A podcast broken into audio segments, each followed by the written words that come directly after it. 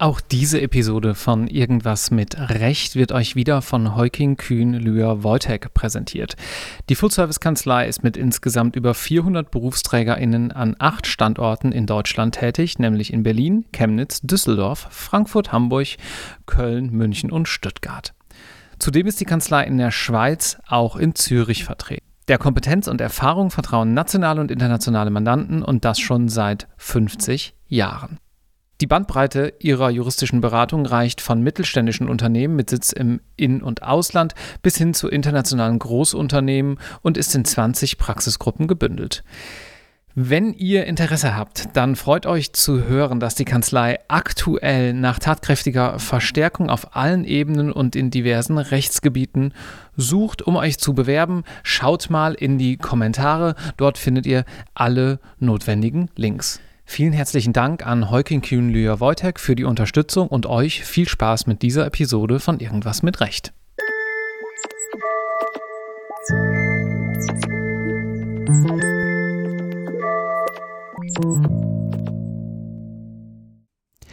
Herzlich willkommen zu einer neuen Spezialausgabe von Irgendwas mit Recht. Das hier ist mittlerweile schon Teil 6 des Examensspezials für euer gutes Staatsexamen, wie immer in Zusammenarbeit mit LTO und LTO Karriere. Auch wie immer, zumindest in dieser Spezialserie, spreche ich heute mit Frau Professor Dauner-Lieb. Ich grüße Sie. Ich grüße Sie und ich freue mich. Ich freue mich auch, denn heute sprechen wir über ein Thema, wo zumindest sehr, sehr viel Zeit in der Examensvorbereitung reinfließt, nämlich das alleine Lernen und das am besten sinnvoll. In einem Satz, wann ist es sinnvoll? Wenn man nicht lernt oder sich Lernen nicht vorstellt, wie Kopieren von Wissen ins eigene Gehirn, sondern wenn man Inhalte reflektiert und verarbeitet und sich zu eigen macht. Und wie mache ich das? Tja, wie denke ich über irgendetwas nach? Wenn jemand etwas liest, wir fangen mal mit was Banalem an. Jemand liest in einem Lehrbuch Sachenrecht, Vertiefung. Ich empfehle immer Helms Zepernick, ist ein ganz kleines Buch, aber sehr gut. Dann kann man sich ein Kapitel vornehmen und man liest dieses Kapitel durch. Nehmen wir mal an Eigentümer-Besitzer-Verhältnis und dann fängt die Arbeit überhaupt erst an. Was sind die wesentlichen Punkte? Was ist die Struktur des Gesetzes? Was sind die Aussagen dieses Kapitels? Wo gibt es Probleme, die in der Klausur vorkommen könnten? Welche Fallkonstellationen sollte man durchgedacht haben, und zwar selber? Das wird in einem guten Lehrbuch oder in einem guten Skript, sofern es das gibt, wird das angeregt, das so zu machen. Was jedenfalls nichts nutzt, ist mit dem Marker zu sitzen, zu unterstreichen und nach einer Stunde zu sagen, Kapitel habe ich gelesen. Wenn Sie nicht hinterher auf einer Seite notiert haben, was will ich im Kurzzeitgedächtnis behalten, was will ich im Langzeitgedächtnis speichern, was ist wirklich wichtig, was ist Verständnis. Wenn Sie also nicht reflektiert haben, warum, wieso, wohin, dann können Sie die ganze Lektüre vergessen. Von den gerade genannten Fragen ist, glaube ich, eine Frage wirklich wichtig, weil viele Studierende und Referendarinnen sich die heute schon stellen. Und zwar, wie kann das in der Klausur drankommen? Das ist natürlich irgendwo angstgetrieben, weil Lernziel immer die gute Klausur ist. Aber diese ganzen anderen Fragen, beispielsweise auch, wo steht das im Gesetz? Wie gehe ich damit um? Die erleichtern ja paradoxerweise das Dahinkommen, oder? Also, das ist etwas, das kann man sich nur selbst erarbeiten. Da kann man mit guten Ratgebern, guten Dozenten ein bisschen Hilfe bekommen, aber eigentlich muss man selber drüber nachdenken. Ich gebe Ihnen ein, ein ganz praktisches Beispiel. Wenn Sie im Sachenrecht an das Übersichtskapitel kommen, äh, Grundsätze des Sachenrechts, Publizität, Abst Abstraktionsprinzip, dann ist doch völlig klar, dass niemals in einer Klausur die Frage kommt, schildern die, Sie die Grundsätze des Sachenrechts. Also, das ist wichtig fürs Verständnis, aber als Thema wird das in der Klausur nicht vorkommen. Das heißt, Sie müssen das Abstraktionsprinzip so beherrschen, dass Sie nicht dagegen verstoßen. Aber niemand wird Sie in der Klausur nach dem Abstraktionsprinzip tatsächlich fragen. So, und so muss man immer an den Stoff rangehen, indem man sich kurz überlegt, ist das Stoff, den ich brauche, um zu verstehen, wie das System funktioniert? Oder ist das Stoff, mit dem ich tatsächlich nachher konkret arbeiten muss. Und glauben Sie mir, je mehr man sich bei jeder Seite, die man gelesen hat, diese Frage stellt, desto weiter kommt man, weil schon die Frage bereits auslöst, dass man in die richtige Richtung denkt. Das heißt übrigens nicht, dass dieser Stoff nicht wichtig ist, aber man muss unterscheiden zwischen Dingen, die man nur verstanden haben muss und Dingen, die man wirklich wissen muss. Und wissen muss man sehr viel weniger, als dass man es verstanden haben muss. Verstanden heißt, wenn in der Klausur ein Thema kommt, man weiß, wie man einsteigt, man sieht das Gesetz und dann fällt einem alles wieder ein, was man dazu braucht. Und das bisschen, was dann übrig bleibt, ist, ist tatsächlich Wissen. Also beim Alleine arbeiten kann ich immer wieder sagen, stur etwas lesen und markieren kann man sich sparen. Und man kann sich auch sparen den Versuch, einen Meinungsstreit mit fünf Meinungen auswendig zu lernen. Ich sage immer, denken Sie das Problem durch, überlegen Sie, wo das Problem in der Klausur drankommt. Das kann man schon selber erdenken versuchen Sie zu sagen, was spricht pro, contra und merken Sie sich den Interessenkonflikt. Dann werden sich die Argumente hinterher in der Klausur schon einstellen. Niemand, behaupte ich, wird im Zivilrecht nach vier Wochen noch mehr als eine Meinung zu irgendeinem schwierigen Streit haben. Braucht man auch gar nicht, weil das fällt einem dann schon wieder ein, wenn man das Problem verstanden hat. Und dafür braucht man natürlich die richtigen Quellen zum Lesen, also von einem Autor, Repetitor, äh, alles zu den fünf Büchern BGB lesen, das wird nicht funktionieren und schon gar nicht zu allen Fächern, äh, die wir haben. Meine, mein Rat ist immer, man müsste bei, man sollte bei jedem Fach sich überlegen, was ist eine geeignete Quelle. Und das hängt auch davon ab, wie viel man schon weiß und wie viel man noch nicht weiß. Also man muss wirklich erstmal drüber nachdenken, wie man dann tatsächlich alleine arbeitet. Das ist natürlich auch eine recht individuelle Frage, weil der eine besser mit Lehrbuch und oder Skript in einem bestimmten Rechtsgebiet arbeitet und der andere mit einem ganz anderen Lehrbuch. Wenn man das für sich dann herausgefunden hat, dann haben wir gerade schon gehört, ist das reine Lesen natürlich bei weitem nicht alles, sondern man sollte auch zusammenfassen, wiederholen, reflektieren. Wie sieht denn eine gute Zusammenfassung aus? Wie gehe ich das an, das Thema? Tja, versuchen Sie mal aus zehn Seiten aus dem Kopf die fünf wesentlichen Punkte mit eigenen Worten zusammenzufassen. Das Wichtige ist das mit eigenen Worten. Da wir alle eilig sind, haben wir die Neigung, uns wichtige Sätze rauszuschreiben. Das ist schon besser als gar nichts, weil man damit natürlich auch juristischen Stil einübt und kopiert. Aber wenn man ein Problem wirklich verstehen will, ist nichts besser, als zu sagen, so, ich lege jetzt mal einen Augenblick den Text weg und ich lasse mir die Zeit und ich schreibe auf, wie ich es verstanden habe. Jetzt werden Sie sagen, dazu haben wir keine Zeit, weil dann schaffe ich das nicht alles. Aber meine Erfahrung ist, wenn ich zehnmal das selbst gemacht habe, verstehe ich die restlichen 30 Probleme praktisch von selber, wenn ich sie lese.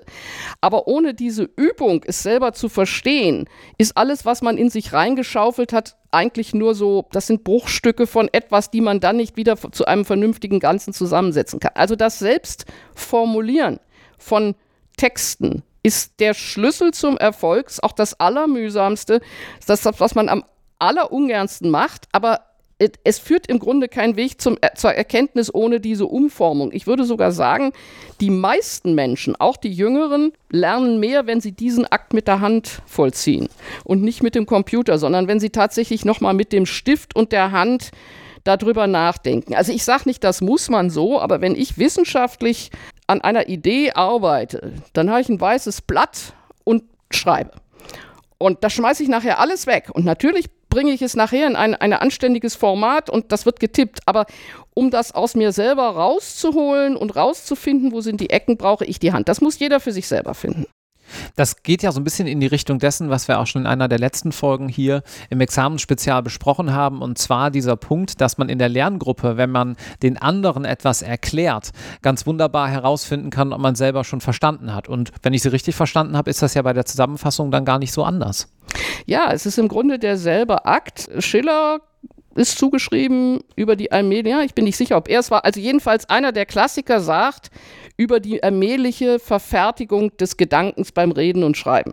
Dass durch die Entäußerung des Gedankens häufig der Gedanke erst vollständig entsteht. Das ist übrigens einer der Gründe, warum man nicht stundenlang über eine Gliederung nachdenken sollte, auch in der Klausur, weil man meistens die Probleme erst findet, wenn man tatsächlich darüber schreibt. Deswegen rate ich auch immer zum sehr schnellen Loslegen, weil dieses Gliedern im Kopf ist unglaublich fehleranfällig und das, was wirklich ein Problem darstellt, wird meistens dann erst gefunden, wenn man es hinschreiben muss und dann hat man keine Zeit, es nochmal zu korrigieren.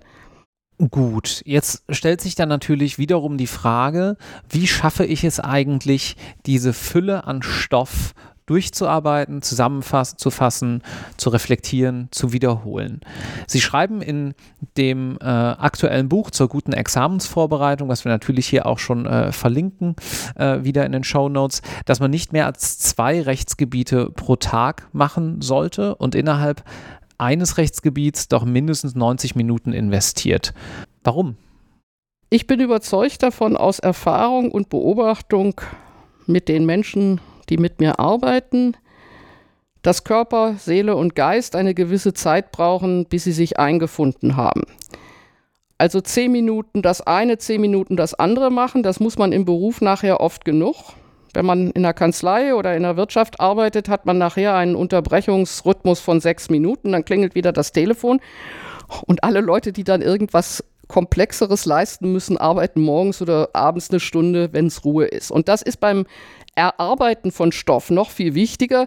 Ich finde 90 Minuten ein gutes Format, 60 geht auch, drunter kommt im Allgemeinen bei Neuerarbeitung nichts hinzu. Man kann was wiederholen in 50 Minuten, aber es ist, es ist so, eine, so eine Erfahrung, dass man eigentlich Zeit braucht. Dazwischen muss man dann nochmal aus dem Fenster gucken. Äh, aber man muss im Grunde auch für die Klausuren und fürs Examen sich darauf trainieren, dass man 60 bis 90 Minuten durchhält. Und das hält man meines Erachtens nicht mehr als zweimal am Tag durch. Also da muss man schon ganz schön üben. Und wenn man sich daran gewöhnt und vielleicht auch die beste, die beste Arbeitszeit dafür reserviert, ich erarbeite mir jetzt etwas Komplexes, dann hat man da auch eine einen sehr großen Lerneffekt. Ich wollte nochmal anknüpfen, Zusammenfassen üben. Sehr, sehr gut für Zusammenfassen üben sind BGH-Entscheidungen. Man sollte ja als Kandidat oder Kandidatin am Schluss doch so etwa 50 BGH-Entscheidungen im Zivilrecht kennen. Und da hat es keinen Sinn, in der RÜ äh, so einen kleinen Absatz zu lesen, sondern also praktisch drei Sätze. Die eigentliche Arbeit ist da ja schon gemacht. Aber wenn man sagt, ich lese ab und zu, nicht jeden Tag, eine BGH-Entscheidung und ich mache mir die Mühe, aus zehn Seiten äh, Back Online eine Seite zu machen. Es ging um folgendes Problem. Der BGH hat das und das gesagt, das waren seine zentralen Argumente. Was meinen Sie, wie schnell Ihre Lernkurve plötzlich ist, weil Sie plötzlich sehen, das ist wichtig, das ist unwichtig, die Daten können wir weglassen, die spielen hier gar keine Rolle, das sind die Umstände des Einzelfalls und dieses Rausholen aus einem komplexen Text, was wirklich letztlich im Reptilienhirn verbleiben soll. Das ist ganz, ganz wichtig. Und wie gesagt, BGH-Entscheidungen sind die einfachste Übung, weil es abgeschlossene Texte sind, von denen man sagt, wenn ich die durch habe, habe ich die durch. Also ich nehme immer Hühnerpest oder jetzt irgendeines von den neueren. Ich nehme mir vor, wenn ich die Produzentenhaftung erarbeite, lese ich mal Hühnerpest. Von vorne bis hinten. Das dauert eine Stunde. Aber Sie werden nie wieder in der Produzentenhaftung wirklich schwimmen, auch wenn Sie nicht alle Details mehr kennen, weil Sie einmal das Problem durchdacht haben. Nämlich, es gibt keine vertraglichen Ansprüche und der Geschädigte kann dem Hersteller sehr schwer beweisen, wo der Fehler gelegen ist. Das ist ja das Problem. So, und wenn Sie das einmal mit Hilfe dieser sehr plastischen Entscheidung verstanden haben, dann werden Sie die ganzen Varianten mit der Rückholpflicht und mit der Aufklärungspflicht und was man da sonst jetzt noch dran gedockt hat, hunderte von Seiten, das braucht man dann nicht lernen, sondern das kann man dann einbinden und dann findet man das auch wieder, weil man einmal durch etwas durchgedacht hat. Jetzt nochmal. Man wird nicht den ganzen sogenannten Stoff so durcharbeiten können. Dafür fehlt die Zeit. Aber man sollte sich überlegen, was ist es wert, mal tiefer zu gehen. Und eigentlich sollte jede Woche irgendwo auch etwas in die Tiefe gegangen sein.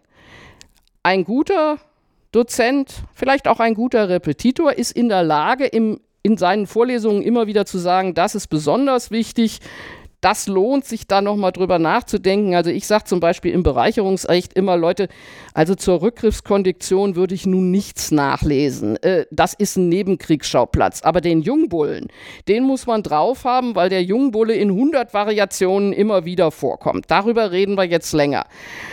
Das ist vielleicht auch die Aufgabe eines guten Coaches, eines guten Dozenten, dass er sie unterstützt beim Selbstlernen, dass er ihnen Tipps gibt, was bringt was, was bringt nicht so viel, wo, verzerren sie, wo verzetteln sie sich in Details, denn es ist ja keineswegs so, dass alles gleich wichtig ist und es ist keineswegs so, dass alles gleich oft drankommt. Das lässt sich doch dann auch dahingehend kondensieren, dass man sagt, naja, zählt bitte nicht die Stunden, die ihr vor den Büchern sitzt, sondern macht euch mal ganz bewusst auch Gedanken darüber, wo investiere ich gerade wirklich Gehirnschmalz und wo schreibe ich vielleicht einfach nur Karteikarten, lerne was Altes, was ich schon mal hatte, ja, wiederhole, sondern wo sind diese 90 Minuten, 60 Minuten, wo sind diese Blöcke in der Woche, die wirklich tiefgründig ähm, dann auch Wissen schaffen.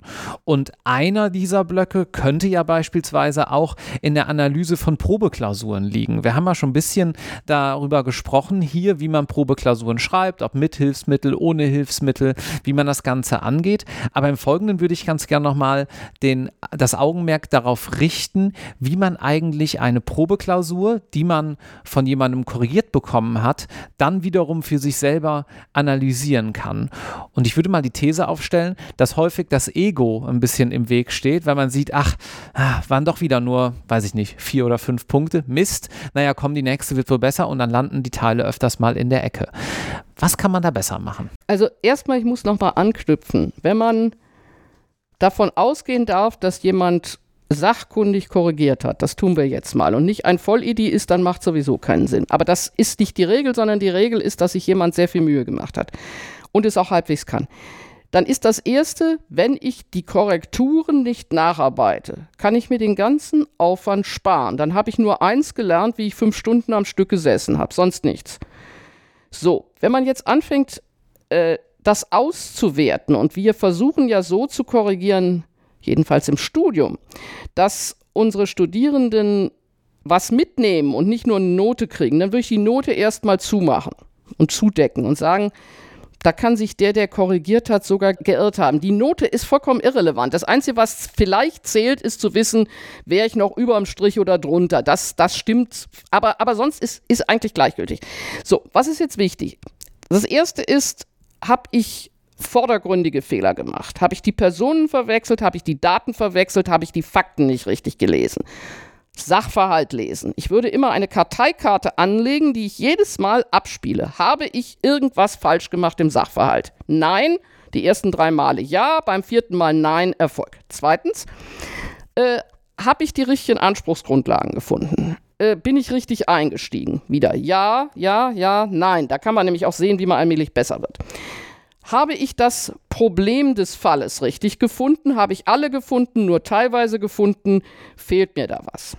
Habe ich das Problem richtig beschrieben oder meckert der Korrigierende, indem er sagt, nicht unpräzise oder sowas? Fünftens, fehlte mir an Wissen was, wo ich in die Tiefe gekommen, nicht in die Tiefe gekommen bin. So, und diese Fragen, es können auch noch mehr sein. Bei mir kommt zum Schluss immer, wurde gemeckert am Handwerkszeug, an Arbeit mit dem Gesetz, an Arbeit mit der Systematik. Was war eigentlich das Problem? Dass ich irgendwas nicht gewusst habe oder dass ich es nicht gut gemacht habe? Und wenn Sie ein solches Raster haben, dann müssen Sie jede Probeklausur, die Sie geschrieben haben und die Sie korrigiert bekommen haben, mithilfe dieses Rasters evaluieren. Ich habe das im, zum zweiten Staatsexamen geradezu theologisch, äh, religiös praktiziert. Ich habe hunderte von Zivilrechtsklausuren gemacht und dann immer geguckt. Ich habe das dann auch mit mir selber nur gemacht. Da habe ich dann also nur eine Probeklausur skizziert und geguckt. Hast es mhm. gefunden? So, habe mich also selber bewertet. Und Sie werden merken, es sind immer dieselben Dinge, die man nicht gut macht. Und man sollte immer gucken, was war schon gut. Ich habe schon fast alle Probleme gefunden. Prima. Das ist schon toll. Oder ich habe äh, offensichtlich keine Fehler mehr gemacht im Sachverhalt. Äh, aber nochmal, wenn Sie das nicht angucken und sagen, da war wirklich der Fehler. Ich kann auch mal sagen, der Korrektor hat Unrecht. Das, das, das habe ich oft gesagt zu mir selber. Ähm, dann ist das aber auch schon wieder die Reflexion, die, die, die richtig ist. Äh, Sie können auch sagen, die Lösung des, des Klausurenkurses ist falsch, aber dann müssen Sie überlegen, wie wäre es denn richtig?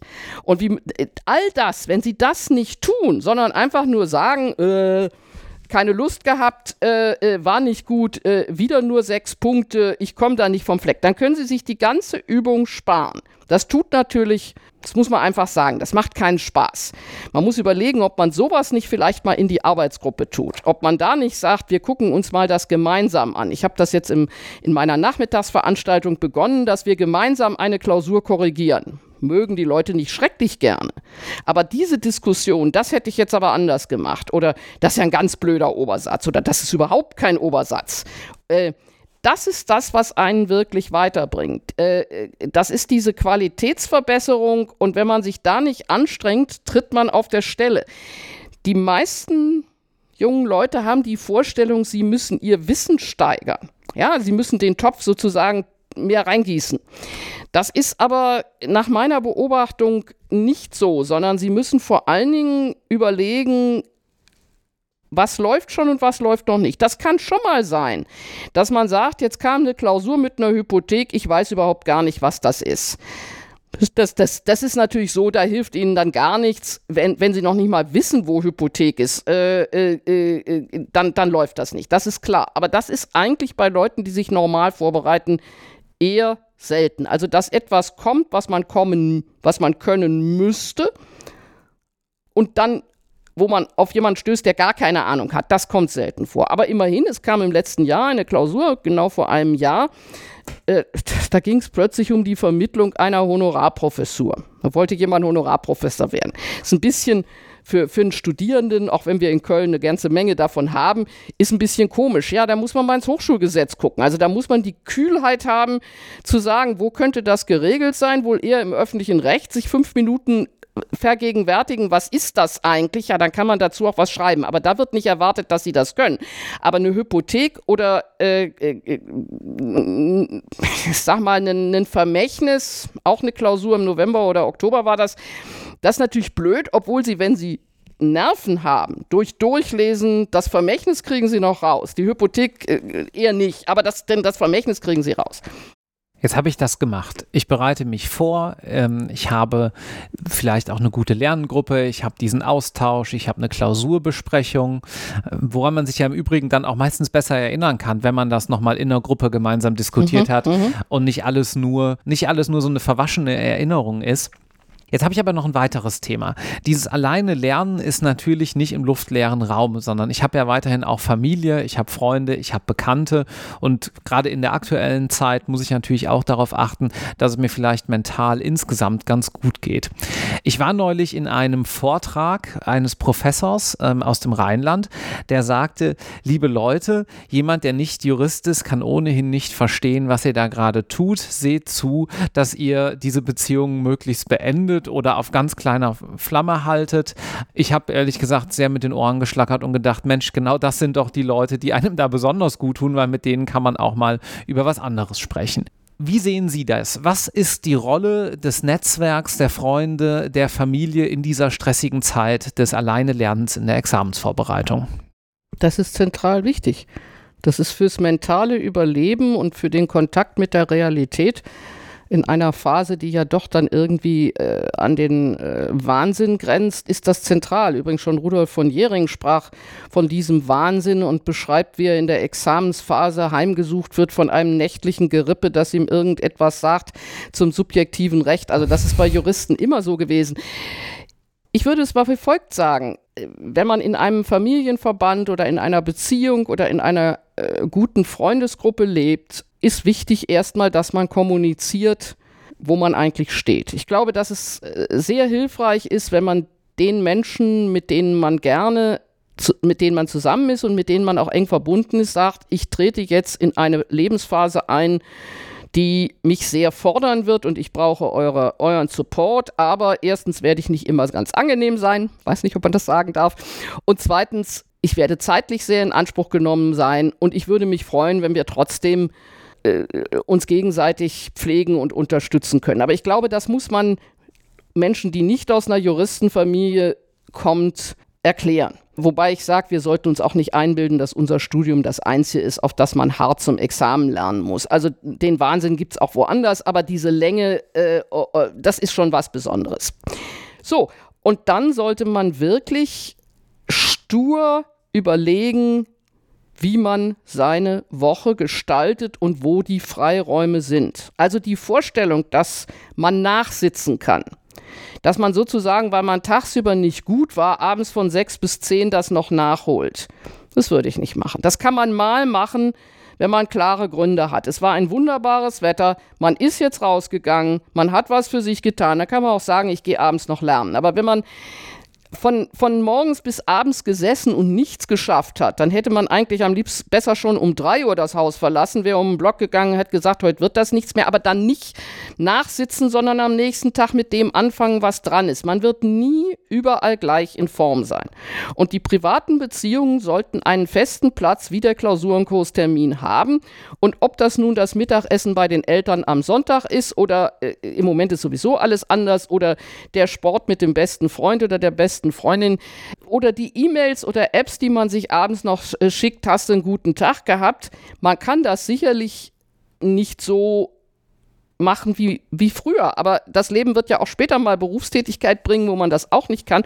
Aber mein Rat wäre immer, äh, koppelt euch nicht vom normalen Leben ab. Ihr vereinsamt, ihr geratet in eine Angstspirale, äh, aber man sollte den anderen auch sagen, entschuldige, ist eine harte Zeit, vielleicht kannst du mich unterstützen dann hoffen wir, dass diese knapp 30 Minuten äh, dazu ein kleines bisschen beigetragen haben, dass es euch in dieser harten Zeit ein kleines bisschen besser geht. Vielen herzlichen Dank, Frau Professor. Es war ein Vergnügen. Danke.